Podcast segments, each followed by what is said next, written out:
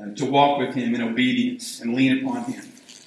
Well, I appreciate the kind words that uh, uh, Pastor Scott has shared with me. You're, you're about to soon see that uh, all that's for naught. Don't be impressed by any of that. Uh, I had a, a, beloved friend accurately introduce me some time ago. Said, "Here's Brother Stu Tully, living proof that Balaam's donkey is not the only donkey the Lord can speak to." and that's true. He wasn't trying to be funny. I mean, I knew it was true. So strap yourselves in. I hope you have your Bible and, and a notebook to jot down some truths. Not because anything I have to say is worth anything, but I, I dare say this message today uh, will be one that if you don't need it now desperately, before your life's over, you're going to need it. Um, it's been my great privilege to watch Scott, his brother Jeremy, uh, grow as godly young men, teenagers, um, to grow to be godly husbands, fathers, and now servants of the Most High God uh, here in the mission field of Webb City and also in Thailand now.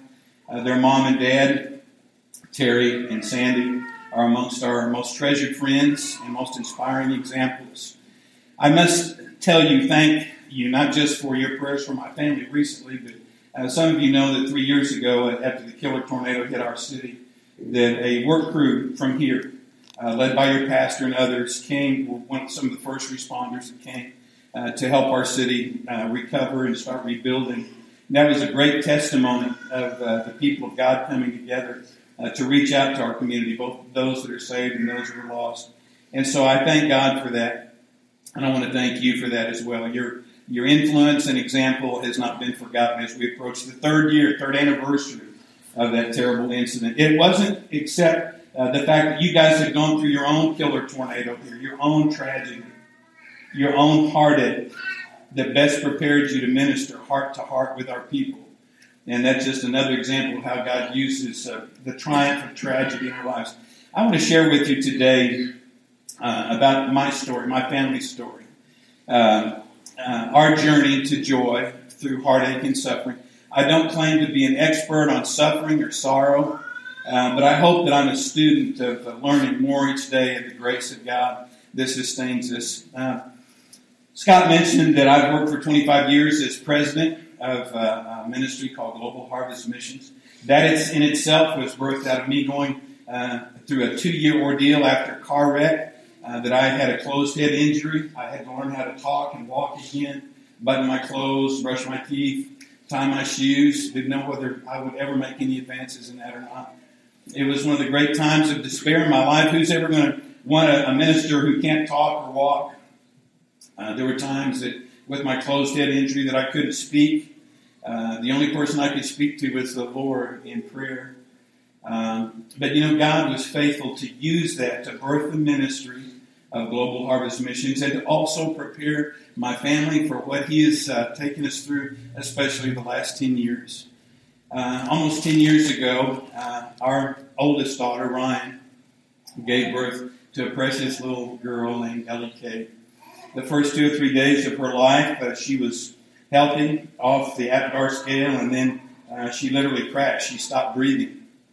And uh, just as our daughter rushed her to the hospital, and uh, for the next eight months, she was on life support, and they couldn't diagnose uh, what her problem was. They knew it was a genetic disorder, and she was dying, and the doctors could do nothing for her. Uh, she was uh, born on my brother's birthday. And uh, for the next seven years and 19 days, we had little Ellie Kate with us. She couldn't talk or walk. Um, never, she could hop around on her little hands and knees like a little bunny rabbit, but oh, she could give us hugs and She lived in the hospital more than she did at home. And then on December 23rd, our youngest daughter's birthday, she breathed her last at her home in her mama's arms, in daddy's arms, as uh, my arms were around her. God was faithful during that time, and God has been faithful since um, and will be faithful in the future. Uh, you see, she has another little sister with the same terminal genetic disorder, the same affliction. Each day is a treasure that we enjoy and share with her, knowing it could be her last, and that one day soon, unless God intervenes, we'll say goodbye to her the same way.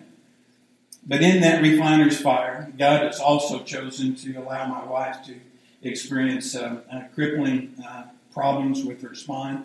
Uh, Debbie, the one you prayed for, our daughter Ryan, with um, a very painful chronic bladder disorder that, that, that she's in constant pain all the time. And uh, another one of her children, Henry Isaiah, uh, who does not was not born with the affliction, but he does have a, uh, a very serious uh, disorder called PANDAS, uh, in which his brain becomes inflamed uh, with streptococcal virus from time to time, and he has great outbursts of anger and personality changes. And again, subject to God's will in his life, he'll he'll be living with his parents the rest of his life. Um, where do you go when it seems like the whole world falls apart? uh, when it seems like the last thing you think of at night are these crushingly painful problems, and the first thing on your mind when you wake up is how are you going to deal with those next things?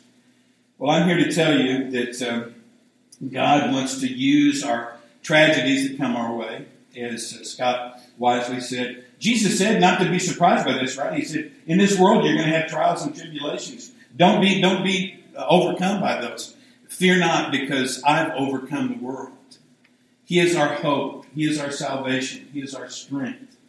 Robert Murray M'Cheyne, a great uh, old Scottish preacher in the 1800s, said, uh, There's great one about all Christians who have not suffered. Some flowers need to be bruised and broken before a brilliant fragrance is released. Um, again, we live in this culture of Americanized Christianity that that somehow leads us to believe that if you just love Jesus, you'll never have any problems, you'll never have any uh, sickness, you'll not have any kids stray from the faith, there'll not be any divorce, disease, uh, you'll have uh, power and prosperity. The favor of God, which of course translates, that's code for money and, and power and comfort and ease. Um, even one of the great gurus of that uh, uh, satanic uh, prose Joel Osteen wrote a best-selling book called Your Best Life Now. Y'all want your best life now? Not me. I'm looking forward to the one. Are our trials and heartaches to be uh, avoided and evaded? Are they to be embraced as some, something that God gives us an opportunity to, to learn to depend upon Him more, to rely on Him more, that His life might flow through us more, that we might uh, display and demonstrate the power of an eternally changed life? You know, when, when people look at my family going through trials and, and tragedies as we do, uh, and, and again, God is greater than that. He superintends those. Um, we don't want people to say, oh, what great people of faith they are, because we're not. We don't have great faith. We have small faith, but in a great God. We want them not to say, oh, what a, a, spiritually mature family this is. Oh, what a committed family they are. What we want them to say is, oh, what a wonderful Savior this Jesus must be. We want to see them to see the living transformation that Jesus lives out in our life every single day. It's my privilege to um, serve around the world in many countries, and I invite you to remember on, on February 10th, uh, God brings me to mind, uh, we'll be in Nepal, um, way up in the, the uh, Himalayan mountains, sharing the gospel in that Hindu nation that's just enacted laws making sharing the gospel illegal. And we're going in to help train and equip the, the saints to get ready to go to prison for sharing their faith. So pray for us. But as I travel around the world, I see uh, healthy Christianity, not super sainthood, normal Christianity, where Jesus is everything to these people. Where Jesus is, like these songs we sang, all that they need, all their heart, all their affection is Jesus. And I feel like we're, we're in the remedial class here in the United States. We've got so much stuff that, that competes with us uh, for our affections. Job 15 7 uh, Job says, Man is called to trouble and heartache just as certainly as the sparks fly upward. You know, suffering is a part of the Christian experience. When Jesus called his disciples in Matthew 5, um, 11 and 12, he said, Listen, blessed are you when, when people persecute you and, and ridicule you and you suffer for my name's sake. Rejoice and be glad. Leap for joy. When you're suffering pain and sorrow, do you feel like leaping and abounding in joy? That's a choice. 1 Thessalonians 5 16 to 17 says, Rejoice always, pray without ceasing, everything give thanks. Not, oh Lord, I love this pain, it's so terrible, but Lord, I don't like it. But I thank you for what you're doing to refine me, to draw me closer to you, to tear the things of the world away from me. 1 Peter 4.19 says, Suffer, those that suffer according to the will of God need to continue entrusting themselves to a faithful Creator. God's not called us to comfort. 1 Peter 2, 20 and 21 says, You are called for this purpose, that you might suffer as your Lord, who gave you an example in righteousness to follow. Imagine that. Called to suffer. In the flesh, we're not going to respond to that. But in the spirit, God will enable us to use that as and, and to see that as God's holy sandpaper, refining us, polishing us, growing us, maturing us. Y'all have to pardon me today.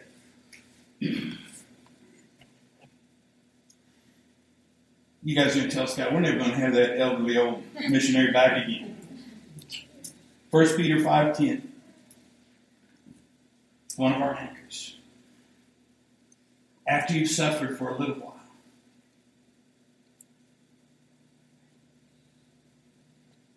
the God of all grace who's called you to his eternal glory in Christ himself will perfect, confirm, strengthen, and establish you. For a little while, even if our whole lifetime is fraught with suffering compared to eternity, it's just a little while just a little while. I hope you'll take notes on uh, what I'm about to say. I'm going to give you several things, lessons that I'm learning about trials and suffering that I hope will benefit you. And not just benefit you, but enable you to be a blessing to others as well. The first is this trials test the strength of our faith. Now, again, when the Bible talks about testing, it's not that God doesn't know, He knows all things. When God takes us through a painful test, it's to show us things. It's to reveal to our hearts where we're at or where we're not at. Let me give you the example um, of Hezekiah. Second Chronicles 32 31 says, God left him alone only to test him, that he might know all that was in his heart. You know, shaking our fist in the face of God, demanding an answer why shows an immaturity. But when we are in the Spirit's power to be able to say, Lord, I, I can't even breathe, I can't even take the the next step, but I'm going to trust you. I'm going to trust you to use this for your glory and for my good. That takes faith. That's mature faith. Remember Habakkuk, that's another example in the Old Testament. God revealed to him that the hordes of Babylon were to come, going to come in and take uh, Israel captive, was going to decimate the temple, was, uh, the, the temple was going to uh, put them into bondage for hundreds of years. And he couldn't escape it couldn't escape it. He saw it coming, knew it was coming, but he couldn't escape it. And he says this, a very uh, oft quoted verse Habakkuk 3 17, 16 through 19. Though the fig tree should not blossom, there be no fruit on the vines, though the yield of the olive tree should fail, and the fields produce no food, though the flock should be cut off from the fold, and there be no cattle in the stalls, yet will I will exalt in the Lord. I will rejoice in the God of my salvation. The Lord God is my strength and he has made my feet like hinds feet, like mountain goats, and makes me walk on my high places. He'll enable you to do things and endure things that you never thought possible as you trust him. Habakkuk was comforted and strengthened in remembering that God's sovereignty and wisdom allows us to remember that he's in absolute control of our lives. It blesses my heart when I hear my grandsons, my two healthy grandsons. When they become aware of pain and sorrow and hurt or tragedy or crisis in our family, we hear them repeating what they've heard us say over and over again. But, Poppy, God's bigger. God's bigger. God's greater. We can trust Him. Mm. Oh, how we need to learn that the example of Job, there was none that, that had the opportunity or need to ask questions about what was happening in his life more, more than uh, Job. You know, he, he said this in Job 42, 5 through 6. Before I've heard of you by the hearing of the ear, but now my eye sees you. This was a man of righteousness, a man who had surrendered to the Lord, a man known for his holiness and obedience to the Lord and love for the Lord. And yet, he was allowed sovereignly by God to suffer, to demonstrate God's faithfulness to him and through him to others. How about the example of Abraham in the Old Testament? Um, he's the he's the, the, the father of all faith, the father of our belief, the father of our salvation. The covenant was given to Abraham. The covenant of salvation that we sang about earlier was given to Abraham and his offspring, physical and spiritual offspring. The Bible says when we come to know Christ, we're adopted into Abraham. That covenant was given to him. Here was an elderly man, no children, uh, uh ordered by the Lord. Uh, he and his wife were beyond the childbearing years, and God says, I'm going to give you a son, and through him all the nations of the earth shall be blessed. The Messiah is going to come from you. And he looked forward to this for many, many years. And then his son, uh, Isaac, was born. And then one day God said to him, I want you to take your son, your only son. Now he had a physical son by Hagar, uh, Sarah's handmaid, but God didn't recognize him as his son. Take your son, your only son, and offer him up to me. What? Lord, you told me that this was the son of promise, that he was going to be a father of many nations, that through his loins would come the Messiah. I want you to offer him up as a sacrifice, as a burnt sacrifice. Kill him and offer him to me. Can you imagine the questions and the torment that he went through? The three days he took two young uh, uh, male servants and his son, the wood, the donkeys, went to Mount Moriah, which, by the way, is the plateau where Jesus was crucified on at the northern end of it, outside the Damascus gate, where Jesus was crucified, not on, on Calvary, not on uh, uh, Golgotha, but in front of the place of the skull, the very same place. The very same place. God said, offer him. Abraham said something really strange. He said to the, the servants, he said, You stay here. The young lad and I are going up to worship, and after we're finished worshiping, we'll come back to you in return. Now he was still on planning on, on killing his son and burning his body as a burnt offering. But later on we see in Hebrews that the scripture says very clearly that Abraham was rewarded for his faith because he believed that God was even able to raise the dead. They'd never seen that before. He trusted God to raise his son and keep his promise. That's the crisis of our faith, isn't it? That God brings us to a point that God says, Are you going to trust me or are you going to trust your feelings? Are you going to trust your circumstances, your bank account, your social status in the neighborhood, uh, your position of authority and, and uh, influence and, and popularity or even power in your business? Are you going to willing, be willing to trust me? Trust me and trust my promises. Abraham believed the Lord, and he was rewarded for it. Here's the second lesson I'm learning. I hope you learn too. Trials are intended to humble us. You know, Paul was the most honored and blessed of all believers. Um, not only was he given apostolic power, and by the way, the only ones that had uh, power to do signs and wonders and miracles were the apostles, and it's clear in, in the scripture that, that God brought an end to that. Now listen to me very carefully. Are you saying, Brother Stu, God doesn't still do miracles? God still does miracles. They're very rare, but He can do whatever He wants to. But there are no more miracle workers. Do you hear me? These charlatans like Benny Hinn and others that claim to have miracle working power, that ceased. We don't need that any longer. God does miracles. We pray for miracles. We should look to the Lord for miracles. But there are no more given the ability to have miracles. And even in Paul's life, we see the time came that he lost this miracle working power in the scriptures. But Paul was honored because uh, more than any other Christian, his words were used to affect the, the spread of the gospel like nobody else. And on five stated occasions in the New Testament, Paul got to speak to Jesus face to face. Would that puff you up? I think I'd be a little prideful about that. You know, if a disagreement came in church conference or something, somebody didn't see things the way I did, I'd have tendency to say, well, uh, just how many times has Jesus talked to you face to face? You know, throw out that popularity card with the Lord. Paul said, in order to humble me, God sent a messenger of Satan. That, that Greek word for messenger, uh, or uh, for thorn in the flesh that this messenger of Satan was all about, the word for thorn there is not like a pinprick, it's the word death stake. For my flesh, a thorn for my flesh to keep me from exalting myself. God gave me this. Some think it was malaria. Some think it was an eye disease that clearly Galatians 4 and 6 talks about Paul having this eye disease. I believe it was that, but I believe it's also the head of the insurrection that constantly condemned Paul, criticized him, undermined his ministry, said he wasn't a godly man.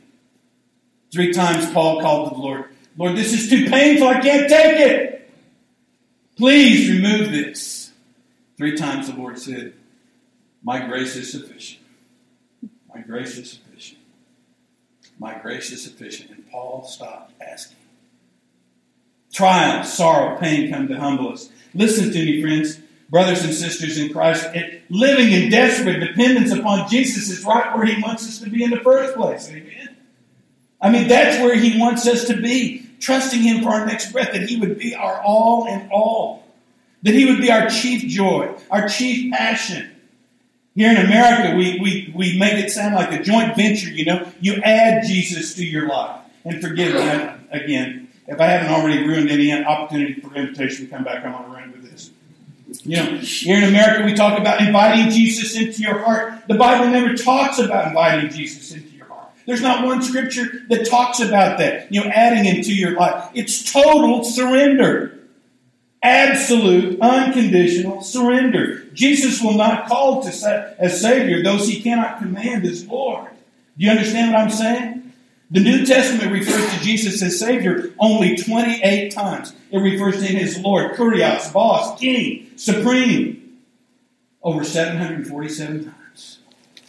Oh, dear friends, listen to me. Jesus has to be Lord of all, or he's not Lord at all in our life. And that's the goal of our growth and sanctification in this life is more and more.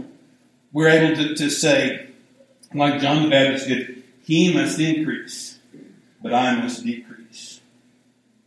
Listen, the scripture says that these, this humbling is exactly what, what Jesus' life was known for. The two characteristics of Jesus most um, ardent that we should uh, have affection for is his holiness and his humility. That's what Christians should be known for. Not some arrogant white suit walker that says, Oh, I really have the anointing. I really have the anointing. Don't touch me. Yeah, I have the anointing. Or best selling authors. Listen, it's the character of Jesus holiness, and humility that distinguished him and should distinguish those that say they love him and follow him. When we are blessed in a position of spiritual service, like I am, to see God at work around the world in the front lines, it should be the most normal thing in the world for me to, to remember and my family to remember that we are privileged. And so we, we're going to undergo maybe much more suffering than, than, than the average Christian family would.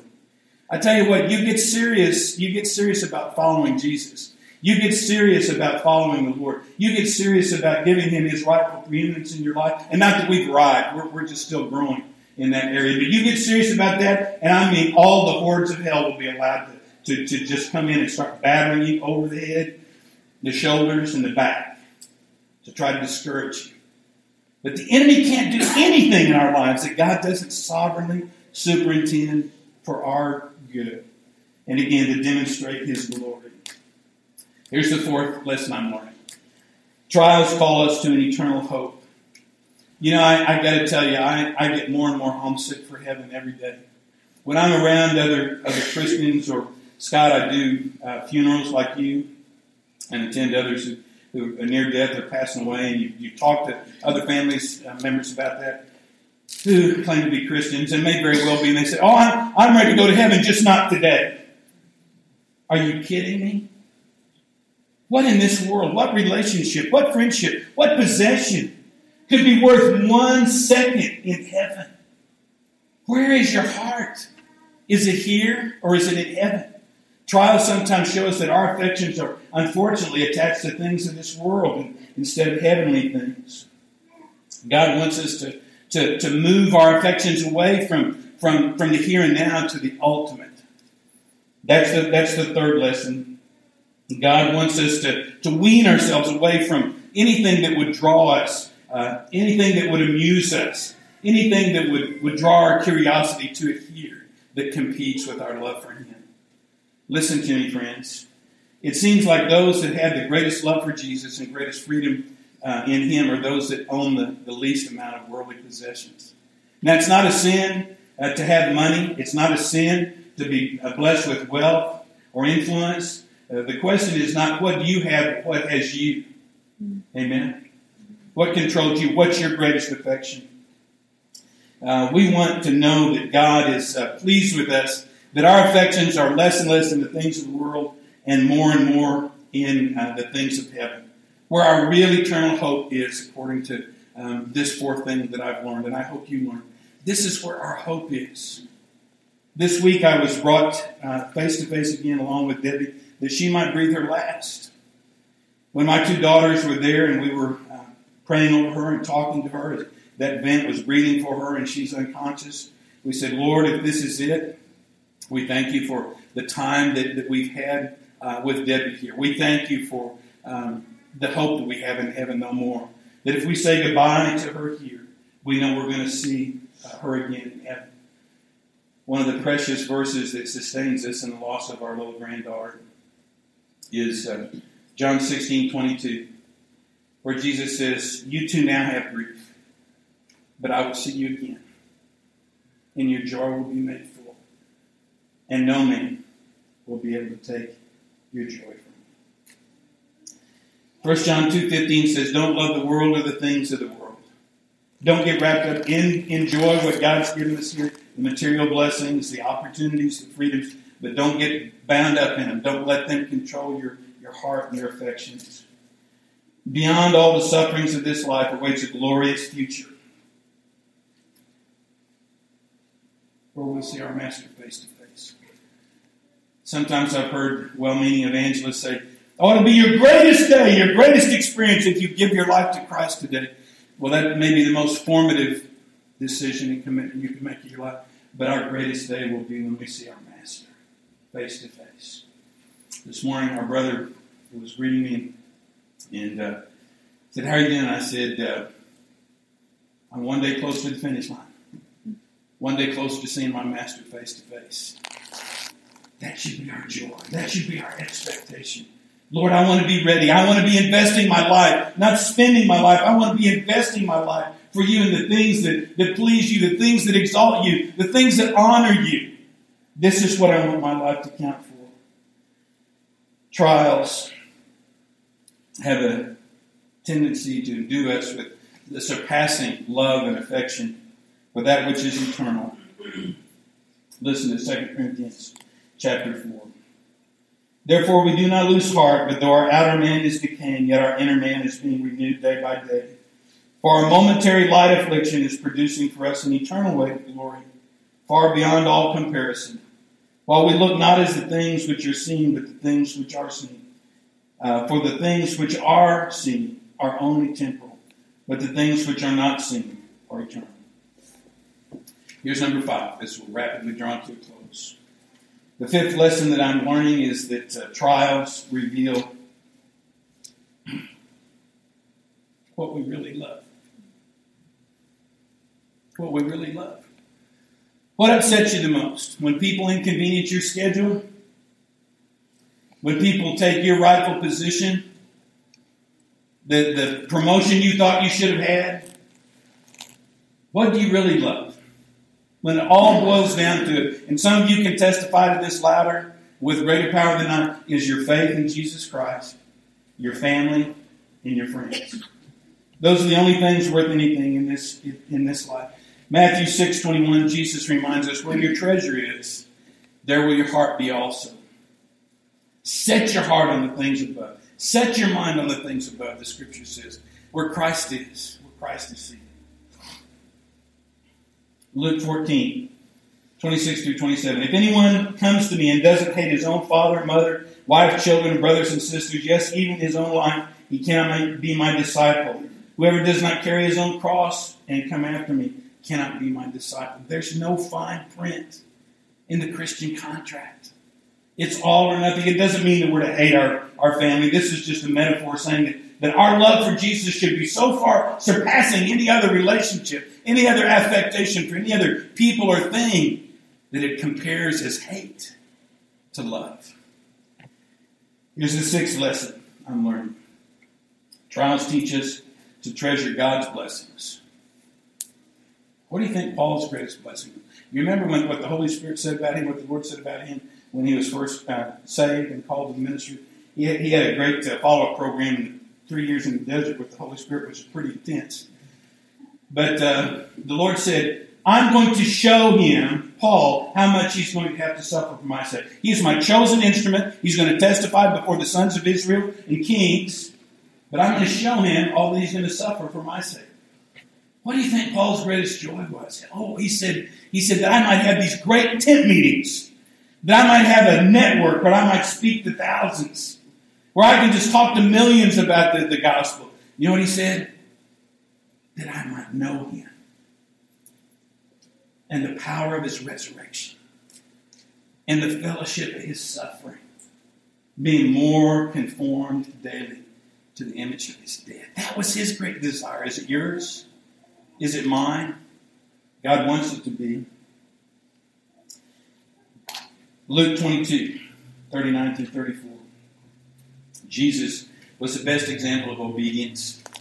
Uh, he didn't want to go through, uh, it wasn't just the crucifixion. You know, sometimes we talk, Scott, uh, don't we, about uh, all that Jesus suffered on the cross. And he said, Oh, that this cup might pass from my lips. Listen, he, he, he wasn't looking forward to suffering torture, indescribable, immeasurable torture on the cross. What he was saying was, Father, I don't want to be separated from you. I don't want to be separated. From, I don't want this. I'm, I'm ready to take the sins of the world as you've assigned me, but I don't want to be separated from you. I don't want to suffer hell, literally, and judgment, which is, by the way, uh, the only thing you and I deserve from God is His judgment and wrath. Amen.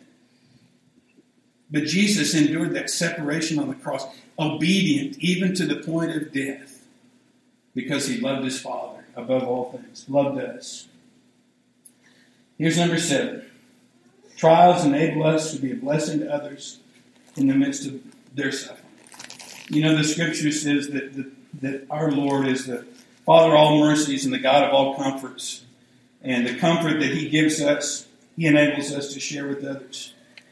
Uh, we're able to comfort them with the same comfort that we receive.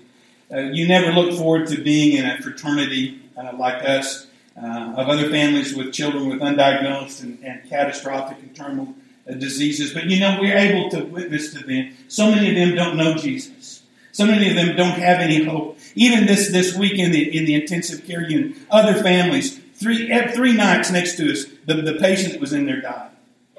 Another patient came in and died. Another patient came in and died. Another patient came in and died. We were able to minister to those families, share our hope with them, share the comfort of the cross with them. If, if we hadn't been in that, that same situation, we could never have extended the comfort of the Lord to them.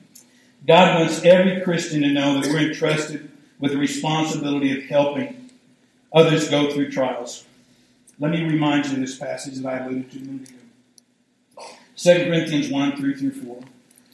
Blessed be the God and Father of our Lord Jesus Christ, the Father of all mercies and God of all comfort, who comforts us in all our afflictions so that we will be able to comfort those who are in any affliction with the comfort which we ourselves are comforted by God. For just as our sufferings in Christ are abundant, so is our comfort abundant through the Lord Jesus Christ. What a wonderful experience to pass on the comfort that we've had to, to share with others. Let me tell you how Jesus has helped me through that. One of the tragedies of uh, the tornado was, you all know, a, a grade school was struck, and seven precious little children lost their life. And uh, when the coroner came to give the word to the waiting families that their children had perished, our daughter Ryan and Mike were there to counsel those families and being able to say, We just lost our daughter three months ago. Let us tell you how Jesus helped. These families devastated, weeping. We've lost everything. We've lost our cars, our house. We don't even have any clothes to bury our children in. We, we don't know. We don't even know a pastor that can officiate. Ryan said, I know a man.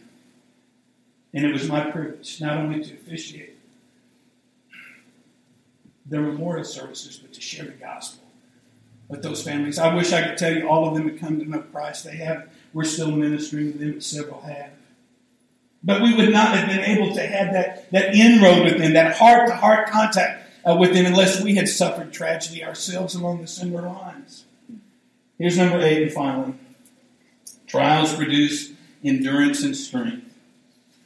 17th century Puritan theologian Thomas Manton said, While all things are quite uncomfortable, we live by our senses rather than by faith. But the true worth of a soldier is never known in times of peace. It's in the crucible of crisis that our life is most clearly demonstrated. That people can see we serve the living God. Well, I'll close with this. Job 5, 518, in his suffering, Job said, He inflicts pain and he gives relief. His hands wound and they also heal. Charles Haddon Spurgeon, who himself was no stranger to suffering, rejection, persecution, said, I've learned to kiss the wave that dashes me against the rock of ages. I've learned, he said, to, to embrace, to welcome, to, to love any circumstance that forces me in crisis closer to the rock of ages, the King of kings and Lord of lords. Christian, take hope and encouragement in these words. God will always be there for those that belong to Him. He's promised never to leave us or forsake us. He knows what He's doing even when we don't. It doesn't matter how hard we hold on to Him, He's clinging to us safely and securely. You can trust Him. If you're here today without Jesus Christ, um, I, I, want to tell you this just because you're hurting and, and in heartache, that's not enough to come to Jesus. You see, that's not enough to come to know Him as Lord and Savior. It's enough to make you aware of your need for Christ. But Jesus came to save sinners.